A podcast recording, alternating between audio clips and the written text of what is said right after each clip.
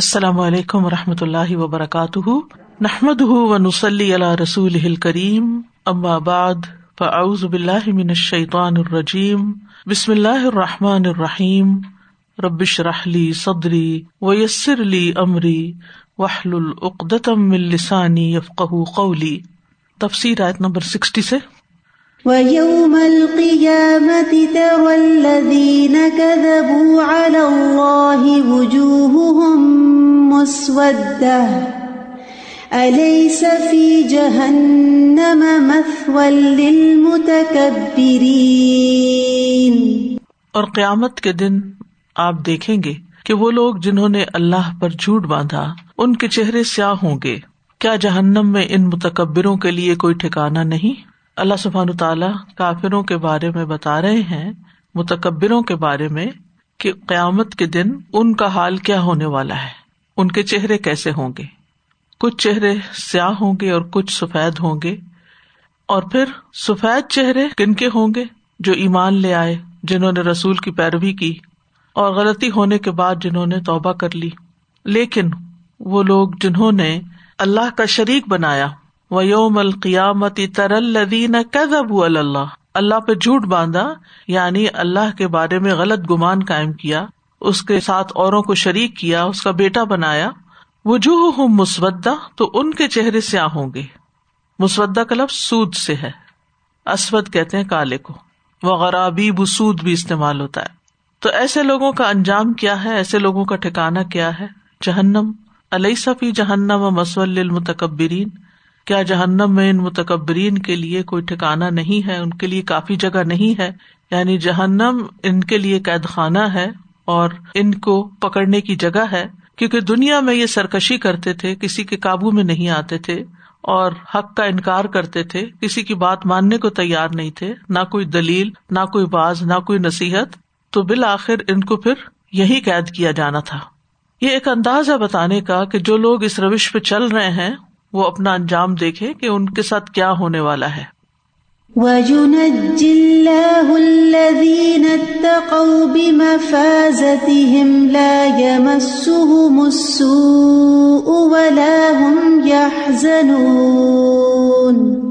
اور اللہ ان لوگوں کو جو ڈر گئے ان کے کامیاب ہونے کی وجہ سے نجات دے گا۔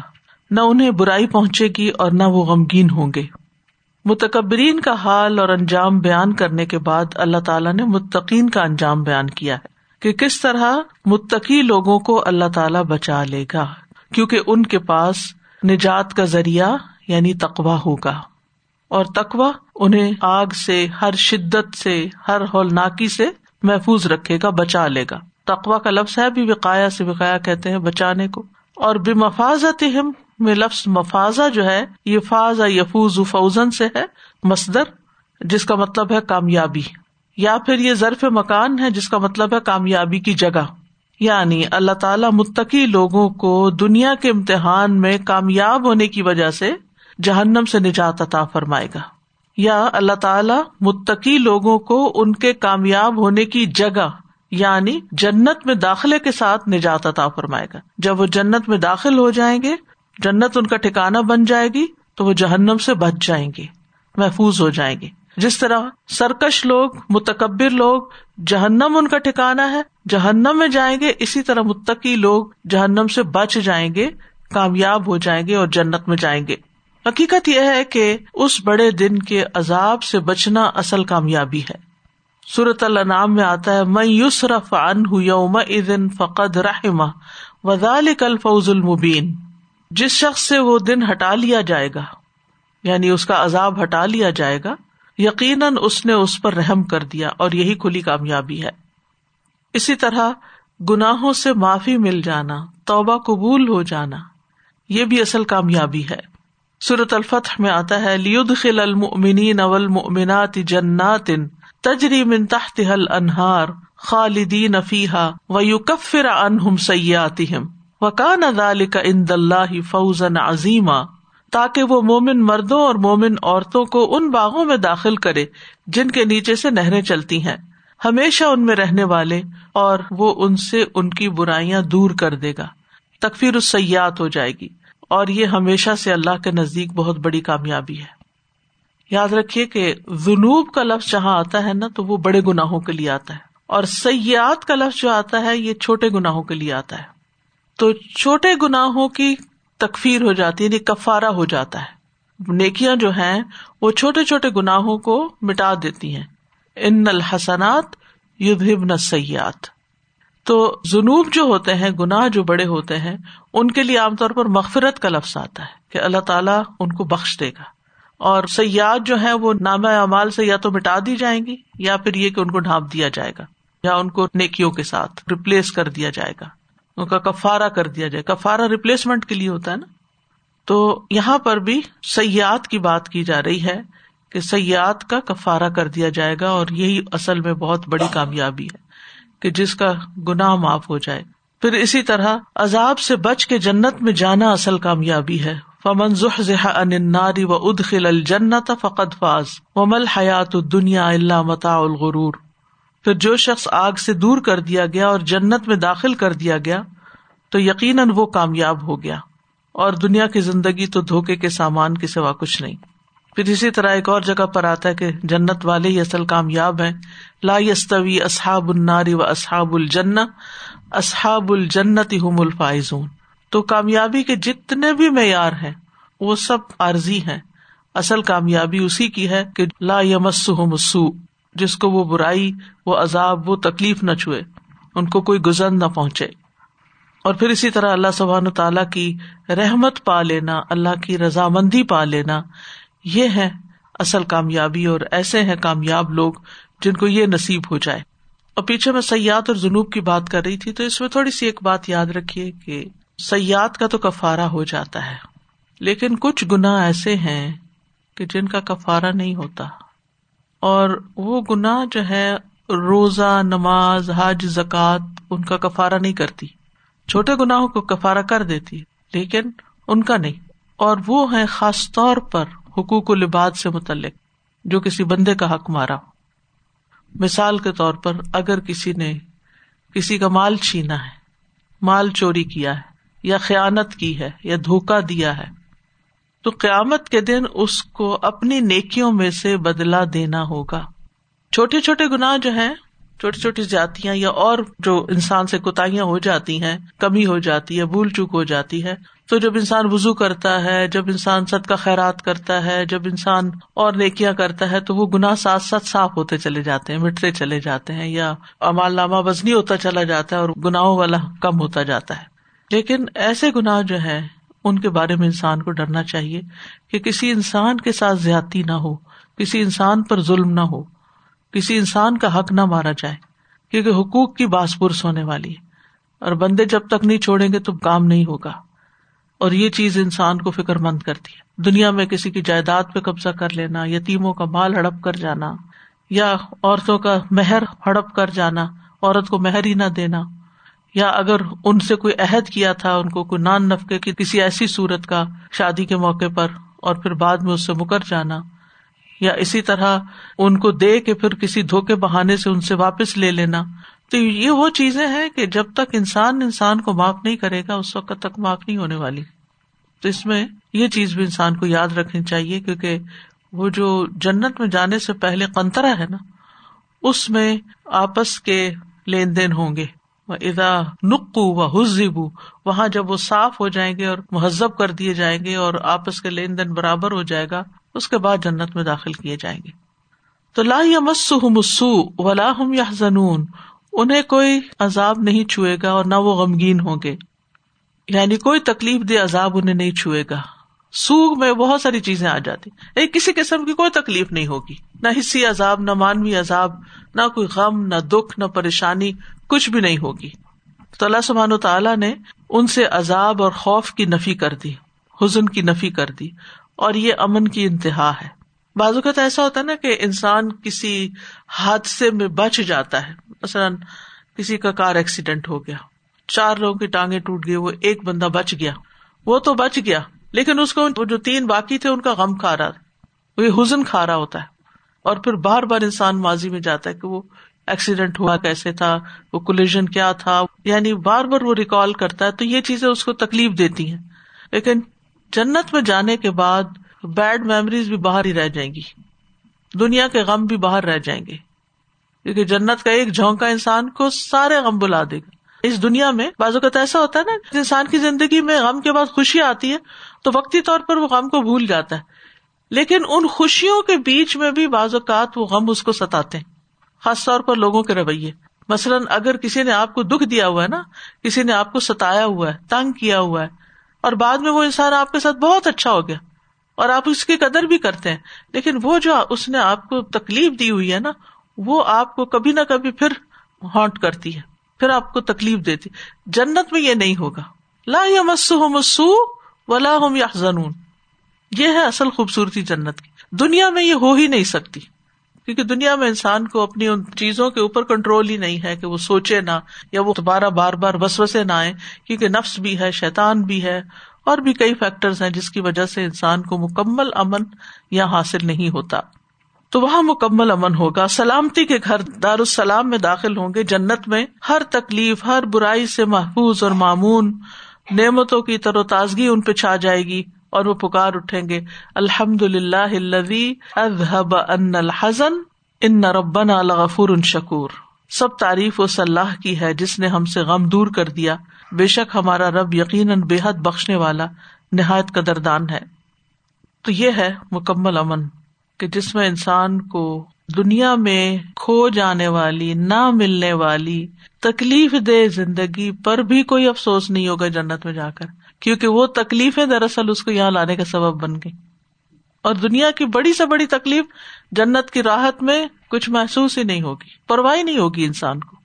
آپ سوچیے ذرا کہ یہاں جب کسی کے اوپر تکلیف حد سے بڑھ جاتی ہے نا، عام طور پر لوگ کہتے ہیں کہ میں جب اللہ سے ملاقات کروں گی تو میں ضرور پوچھوں گی کہ مجھ پر یہ تکلیف کیوں آئی؟ یہ بہت کامن ہے۔ اول تو یہ بہت ادب کے خلاف ہے۔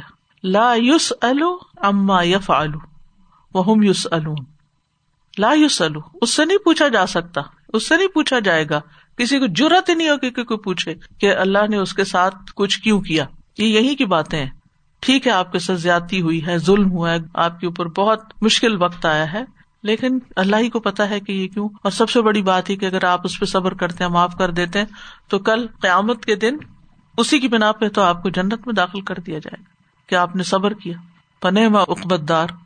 تو وہاں کوئی اللہ تعالی سے پوچھ نہیں سکتا۔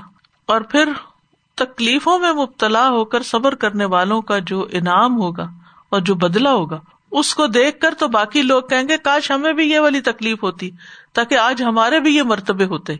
اس کا یہ مطلب نہیں کہ دنیا کی تکلیفیں مانگنی چاہیے، ہرگز نہیں مانگنی چاہیے۔ لیکن یہ کہ اگر کوئی تکلیف چھوٹی یا بڑی آ جاتی ہے تو اس پر رب سے ناراض نہیں ہونا چاہیے، رب سے راضی رہنا چاہیے۔ اور اس اسر کے اندر یسر ڈھونڈنا چاہیے۔ اللہ خالق کل وهو على كل شيء وكيل اللہ ہر چیز کو پیدا کرنے والا ہے اور وہ ہر چیز پر نگہبان ہے ہر چیز کی نگرانی کر رہا ہے۔ یعنی اس نے دنیا کو پیدا کر کے ایسے چھوڑ نہیں دیا بلکہ وہ اس کو دیکھ رہا ہے اس کی نگہبانی کر رہا ہے۔ پیدا بھی اس نے کیا قائم بھی اسی کی وجہ سے الحی القیوم بھی وہی ہے۔ وہی ان سب کو زندہ رکھے ہوئے، وہی موت دینے والا ہے۔ اسی کے دم سے ہر چیز پھل پھول رہی ہے اور اسی کی حفاظت اور نگرانی میں کام کر رہی ہے۔ وہ خالق بھی ہے اور مالک بھی ہے۔ جس طرح چاہے، تدبیر کرے۔ اور پھر وہ وکیل بھی ہے۔ وکیل سے مراد وہ شخص ہوتا ہے دنیا میں جس کے سپرد کوئی چیز کر دی جاتی ہے، کہ وہ اس کی حفاظت کرے، اس کا نظم و نسق چلائے۔ تو اللہ سبحان و تعالیٰ اس کائنات پر وکیل ہے یعنی اس کا نظام بھی چلا رہا ہے اور اس کی حفاظت بھی کر رہا ہے، اس کا ضامن بھی ہے۔ سورت اللہ نام میں بھی یہ مضمون گزرا ہے۔ ذالکم اللہ رب کم لا الہ الا ہوا، خالق کل شعی ان فابدو وہ اللہ کل شعی ام وکیل۔ یہ ہے تمہارا اللہ، ذالکم اللہ رب کم رب تمہارا۔ اس کے سوا کوئی الہ نہیں۔ وہ ہر چیز کا خالق ہے، لہٰذا اسی کی عبادت کرو۔ اور وہ ہر چیز پر نگران ہے۔ وہ ہوا اللہ کل شعیم وکیل۔ کل شعی میں چھوٹی بڑی ہر چیز آ جاتی ہے۔ پھر اسی طرح وہ سب کے رسک کا بھی ضامن ہے۔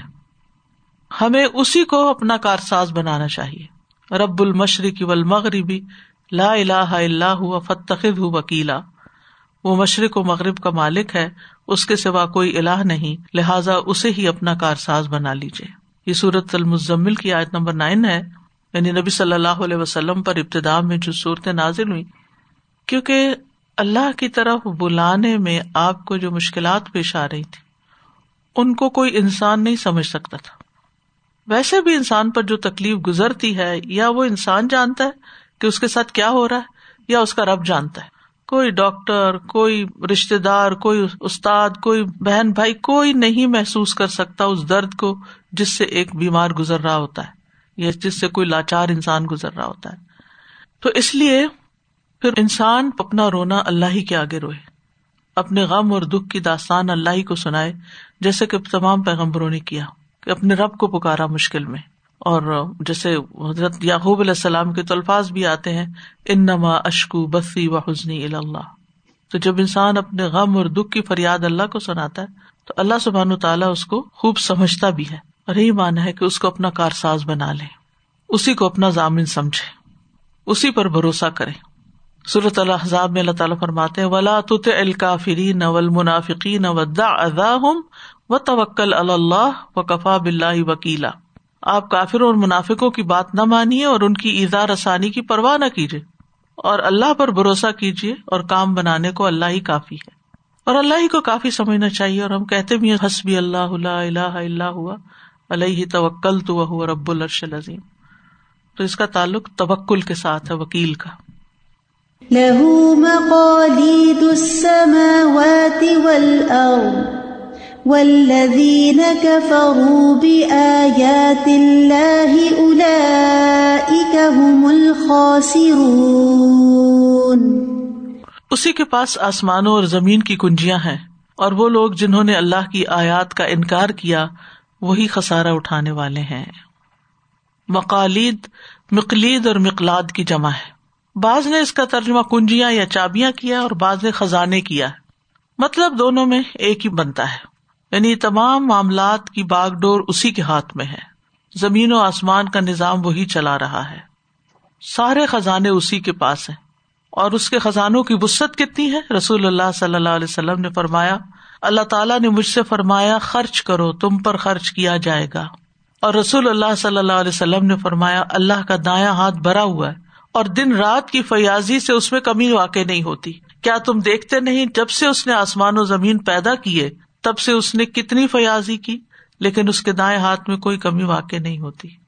ایسے ہی میں واک کرتے ہوئے گزر رہی تھی تو سوچ رہی تھی کہ ہر سال پتے گرتے ہیں، پھر پتے آتے ہیں، پھر گرتے ہیں، پھر آتے ہیں، پھر آتے یعنی اگر کسی گرون اپ درخت کی عمر بیس سال یا پچاس سال بھی ہے، تو اتنے سال میں جو پتے گرے، اگر ان سب کو ایک جگہ اکٹھا کیا جائے، تو وہ ایک پہاڑ لگ جائے۔ تو آپ سوچیے کہ کہاں سے وہ زمین سے یہ نکلتا آ رہا ہے، نکلتا آ رہا ہے۔ فضا میں اور ہوا میں اور یہ ساری چیزیں مل کے ہی یہ سارا عمل کرتی ہیں۔ تو کمی نہیں ہوتی، ختم نہیں ہوتا۔ کہیں کمی نظر نہیں آتی۔ یعنی آپ یہ نہیں کہتے کہ چونکہ اتنے سال پرانا یہ درخت ہے لہٰذا اس کی زمین جو ہے وہ اندر سے کھائی گئی ہے۔ وہ اپنی جگہ ہی ہوتی ہے۔ اسی طرح یہ نہیں کہہ سکتے کہ اس درخت نے اتنا پانی لے لیا ہے تو پانی کی کمی ہو گئی ہے یا۔ تو اللہ کے خزانے جو ہے وہ دن رات خرچ کرتا رہے تو ختم نہیں ہوتے۔ لہو مقالید السماوات والارض۔ یہاں اللہ سبحانہ تعالیٰ کی ایک طرح سے شان بیان ہو رہی ہے کہ کون ہے تمہارا رب؟ اللہ کون ہے؟ لیکن جو اس کو پہچانتے نہیں ولدین کفر بھی آیات اللہ، جو لوگ اللہ کی آیات کے ساتھ انکار کرتے ہیں اور آیات میں قرآن کی آیات بھی ہیں الا کا حم الخاصرون تو یہی لوگ دراصل خسارا پانے والے ہیں، نقصان اٹھانے والے ہیں۔ کامیاب ہونے والے وہ ہیں جو ان آیات پر ایمان لائیں اور نقصان اٹھانے والے وہ ہیں کہ جو ان چیزوں کی قدر نہ کریں۔ اللہ کے دیے ہوئے اس علم کی قدر نہ کریں۔ اللہ سبحان تعالیٰ کے بتائے ہوئے ان راستوں کے اوپر نہ چلے۔ بس بات یہ ہے کہ یہ خزانے ہماری نگاہوں سے چھپے ہوئے ہیں۔ اس لیے ہمارا دل چھوٹا ہوتا ہے اور ہم پوری طرح دعا بھی نہیں مانگتے۔ اور پھر آپ دیکھیے کہ اللہ سبحان تعالیٰ نے نہ صرف یہ کہ ان چیزوں کو پیدا کیا، بلکہ پیچھے جو وکیل کی بات ہوئی، ان سارے خزانوں کے اوپر نگران بھی وہی ہے، ان کا محافظ بھی وہی ہے، حفاظت بھی وہی کر رہا ہے۔ اسی لیے تو یہ نظام چل رہا ہے۔ لیکن جن لوگوں کو یہ نشانیاں نظر نہیں آتی، وہ اصل میں خسارے میں ہے کہ ان کو بات سمجھ نہیں آتی اور اللہ تعالیٰ کی پہچان نہیں۔ آپ کو معلوم ہے نا کہ یہ کلمہ بھی سبحان اللہ الحمد للہ ولا الہ الا اللہ اللہ اکبر، ولا حول ولا قوت اللہ بلّہ العلی العظیم کو مقالید السماوات والارض کہا گیا ہے۔ مطلب یہ کہ جو شخص یہ کلمہ پڑھتا ہے، اللہ تعالیٰ اس کو آسمان و زمین کے خزانوں میں سے اس کی ضروریات پوری کرتا ہے۔ بعض نے اس کو ضعیف بھی کہا ہے، لیکن حقیقت یہ ہے کہ تصویر جو ہے وہ ساری مخلوقات کا رسک ہے۔ اس سینس میں اگر آپ لیں تو۔ یہ پیچھے جو جنوب اور سیاحت کی بات ہوئی تو ایک سوال ذہن میں آ رہا تھا کہ جنوب کے لیے انسان کو پھر یعنی کہ ایفرٹ کرنا پڑے گا جو کفارے گا جس کا حق مارا ہے اس سے معافی مانگنی یعنی جہاں حد کراس کی ہے تو جی، وہ اس کا کفارہ ادا کرنا پڑے گا۔ کفارہ دینا پڑے گا۔ رائٹ اور سیاحت وہ ہوتے ہیں گناہ کے جو کبھی انسان ریئلائز بھی نہیں کرتا اس سے ہو جاتے ہیں۔ تو جب وہ جنوب سے توبہ کر لے گا تو پھر اللہ تعالیٰ اپنی رحمت سے سیاحت بھی معاف کر دیں گے۔ جی ہاں۔ اچھا بعض اوقات ایسا ہوتا ہے کہ جیسے ہم کسی کو کچھ کہہ دیتے ہیں والدین ہو گئے یا اور رشتے دار ہو گئے اور وہ پھر دل میں وہ بات رکھ کے بیٹھ جاتے ہیں۔ اس کو کلیئر بھی نہیں کرتے اور ہم سمجھتے ہیں کہ بات آئی گئی ہو گئی۔ تو اس کا پھر کیا سلسلہ ہوگا؟ وقتاً فوقتاً لوگوں سے معافی مانگتے رہنا چاہیے۔ کسی نہ کسی موقع کی مناسبت سے کیونکہ جہاں بھی انسان کٹھے رہتا ہے وہ کہتا ہے نا کٹھے رکھے ہوئے برتن آپس میں کٹکتے ہی ہیں۔ ایک دوسرے کے ساتھ کچھ نہ کچھ زیادتی ہو ہی جاتی ہے لیکن معافی مانگنی چاہیے اور پھر ان کے ساتھ حسن سلوک بھی کرنا چاہیے۔ یعنی کسی کے ساتھ اگر ہم نے جاتی کر دی تو پھر اس کا کفارا بھی کرے آپ دیکھیے، رمضان آ رہا ہے نا تو بار بار رمضان کی باتیں دل میں آ جاتی ہیں۔ اور اگر آپ غور کریں کہ قرآن مجید میں سوم کا لفظ کہاں کہاں استعمال ہوا ہے۔ رمضان کے کانٹیکس میں تو ایک ہی دفعہ استعمال ہوا ہے، یا دو دفعہ ہوا۔ ٹھیک ہے نا؟ اور باقی سارے کا سارا کفاروں میں یعنی جو روزہ ہے، یہ اگر وہ احرام کی حالت میں آپ جانور مار دیں یعنی شکار کر لیں تو اس میں بھی کفارا پھر زہار میں کفارا پھر اور اسی طرح۔ تو اس میں یہ ہے کہ انسان اگر دیکھے کہ اس نے واقعی لا علمی میں، جہالت میں، انجانے میں دوسروں کا دل دکھایا، صرف دل نہیں دکھایا بلکہ ان کو مالی نقصان دیا ہے کوئی، تو پھر ایسی نیکیوں سے مدد لے۔ یعنی روزے رکھے، صدقہ خیرات کرے تاکہ اس کی جنوب کا ایک طرح سے کفارا ہو یا اتنا تو ہو کہ پھر کل قیامت کو جو مانگنے والے ہیں ان کو دے سکے۔ ان کی طرف سے بھی صدقہ۔ بازو کا ایسا ہوتا ہے کہ کسی کی چیز لی، ادھاری لی یا قرض لیا۔ بہت سے لوگ قرض کے معاملے میں بڑے ڈیلے ہیں۔ لے لیتے ہیں لیکن ادا کرنے کا ان کو کوئی خیال نہیں آتا۔ نہ سوچتے ہیں، نہ کوئی غم کرتے ہیں۔ دے دیں گے جب دے دیں گے۔ اس کو کیا ضرورت ہے ابھی؟ خصوصاً بہن بھائیوں یا رشتے داروں میں آپ دیکھیں۔ کہ جب اس طرح کے لین دین ہوتے ہیں تو لوگ یعنی پرواہ نہیں کرتے۔ یعنی وہ سمجھتے کہ بس صدقہ ہے اب یہ ہمارے۔ دینے کا سوچتے ہی نہیں، سنجیدہ نہیں ہے، نیت ہی نہیں ہے۔ اس میں آپ دیکھیں کہ شہید جو ہے، خون کا پہلا قطرہ گرنے سے سارے گنا معاف ہو جائیں گے، سوائے قرض کے۔ شہید سے بھی قرض کا گنا معاف نہیں۔ تو اس سے کیا پتا چلتا ہے کہ کچھ گنا ایسے ہیں جس میں خاص طور پر مالی معاملات کا لین دین جو ہے نا، لوگوں کے ساتھ مالی معاملات، اس کا جو کفارا ہے وہ شہادت بھی نہیں کر سکتی۔ اس کو اپنی نیکیوں میں سے دینا ہوگا۔ اب اس کا کیا ہوگا کہ پھر اس سے ظاہر ہے کہ جو کل ہم درجوں کی بات کر رہے تھے، اگر وہاں درجہ تھا تو وہ نیچے آئے گا آبیسلی فرق پڑے گا۔ جی استاذہ جی یہ اللہ سبحانہ تعالیٰ کے خزانوں کی بات ہو رہی تھی نا، آپ نے فرمایا کہ وہ چھپے ہوئے ہیں۔ تو ایسا اتنے چھپے ہوئے نہیں ہے بس یہ کہ اللہ تعالیٰ کی طرف سے کوئی اسٹیٹمنٹ جاری نہیں ہوتی۔ جیسے یہاں کے بینکس اسٹیٹمنٹ جاری کرتے ہیں اچھا اتنے ایسٹ سے اور کوارٹرلی منافع ہوا ہمیں اور یو نو ہر بڑی کمپنی اپنے ایسٹس کا ڈیکلریشن کرتی ہے وقتاً فوقتاً۔ اسی طرح سے لوگ جو بڑے بڑے امیر لوگ ہیں، ان کے بارے میں آتے رہتے ہیں اچھا فلاں امیر بندے کی ویلو کتنی ہے، اس کے پاس کتنے ایسٹس ہیں۔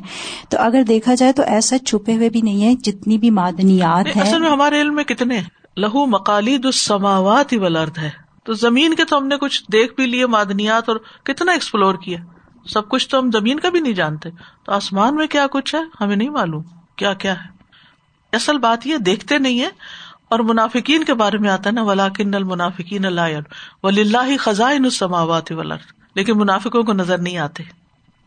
حق کی بات ہو رہی تھی کہ لوگوں کے حق کس طرح سے مارے جاتے ہیں اور کس طرح سے ہم کھا بھی لیتے ہیں، ہمیں پتا نہیں چلتا۔ یہ تو بہت مطلب کئی لوگ کہتے ہیں اچھا نہیں، ہم نے تو کبھی کسی کا مارا نہیں، لیکن کئی مرتبہ آپ جھگڑوں میں دیکھیں، معاملات میں دیکھیں کہ نارمل بات چیت میں جھگڑا بڑھ جاتا ہے اور انسان ایسی باتیں کہہ دیتا ہے دوسرے کو کہ جو کہ اس کے اندر اس کو پتا ہوتا ہے کہ میں غلط کہہ رہا ہوں اور جھوٹ بھی آ جاتا ہے اور پھر الزام تراشی بھی آ جاتی ہے، کیونکہ وہ جھگڑے میں جیتنا چاہتا ہے۔ اور وہ جھگڑے میں اتنا غصے میں اور آگے وہ چلا جاتا ہے، اس کی معافی میں کہتی ہوں کہ ہمیں احساس نہیں کہ ہم نے کہاں کہا ایسی حرکتیں بالکل۔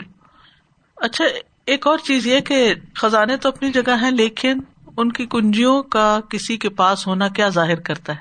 کہ اس کے پاس کنجیاں ہیں۔ مالک وہ ہے فل اتارٹی اس کی ہے، جہاں چاہے استعمال کرے ہاں؟ تو اس سے اللہ سبحان تعالی کی شان کا پتہ چلتا ہے نا۔ کہ ساری نعمتوں کا اصل مالک تو وہ ہے۔ اس سے مانگے پھر ہم، اس سے لو لگائیں۔